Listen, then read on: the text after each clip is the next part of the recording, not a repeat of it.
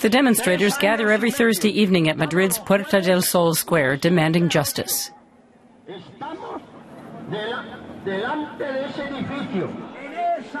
Many here were victims of torture and repression under the regime of dictator Francisco Franco. Like Felisa Echegoyen, her torturers were never punished for their crimes. A 1977 amnesty law means they can't be prosecuted in Spain.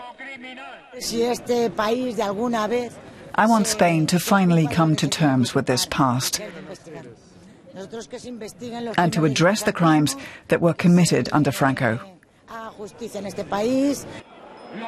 They want Spain to confront its dark history, the years when Franco's thugs used the former police headquarters as their torture chamber.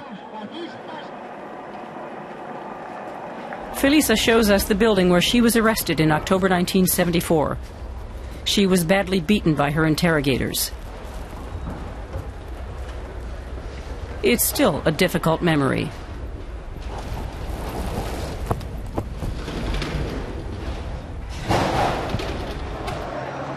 The repression and brutality continued over nearly 40 years. By the time Franco died in 1975, about 200,000 people had been killed.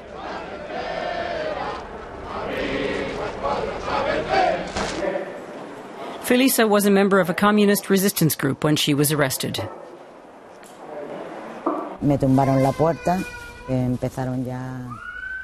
The officers kicked down the door of my flat and started beating me immediately.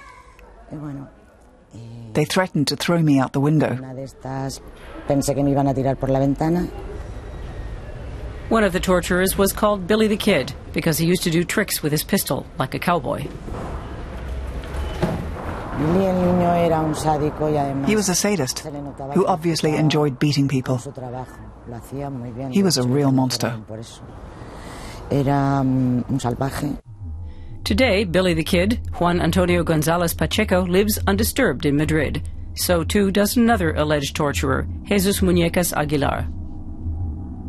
But now an Argentinian judge has issued an international arrest and extradition warrant against them. The complaint was filed by Felisa and a group of victims. They're represented by Carlos Slepoy, an Argentine attorney living in Madrid. Slepoy was also a victim of torture back in Argentina. Together with the high profile Spanish judge Baltasar Garzon Real, Slepoy is writing legal history. Fifteen years ago, Judge Garzon issued an international warrant against Chilean General Augusto Pinochet, charging the dictator with crimes against humanity. A Madrid court approved the warrant. Back then, they were thrilled with their victory. At the time, the Spanish courts were a pioneer in the application of universal rights and the prosecution of crimes against humanity. It's shameful that they're now refusing to prosecute the same crimes in their own country. Now, Argentina has stepped in.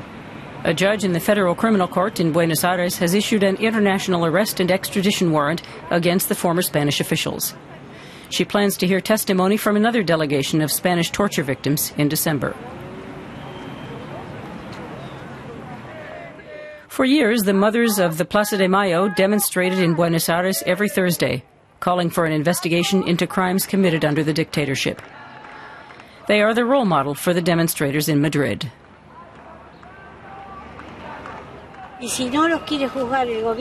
If Spain refuses to punish the crimes committed under Franco, then we'll do it, here in Argentina. It's an important challenge.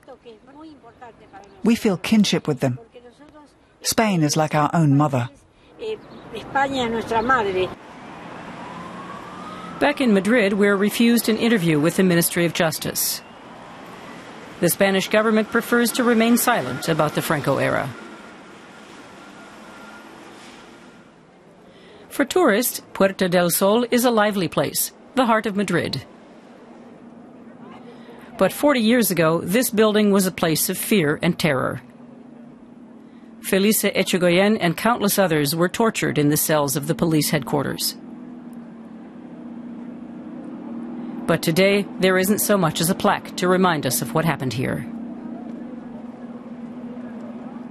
Yo quiero que obtener justicia en este país. I want to make sure that all the victims are finally given a voice. Eh, I want us all to eh, find justice. Finally. But justice doesn't seem possible here at home, so now she's pinning her hopes on Argentina.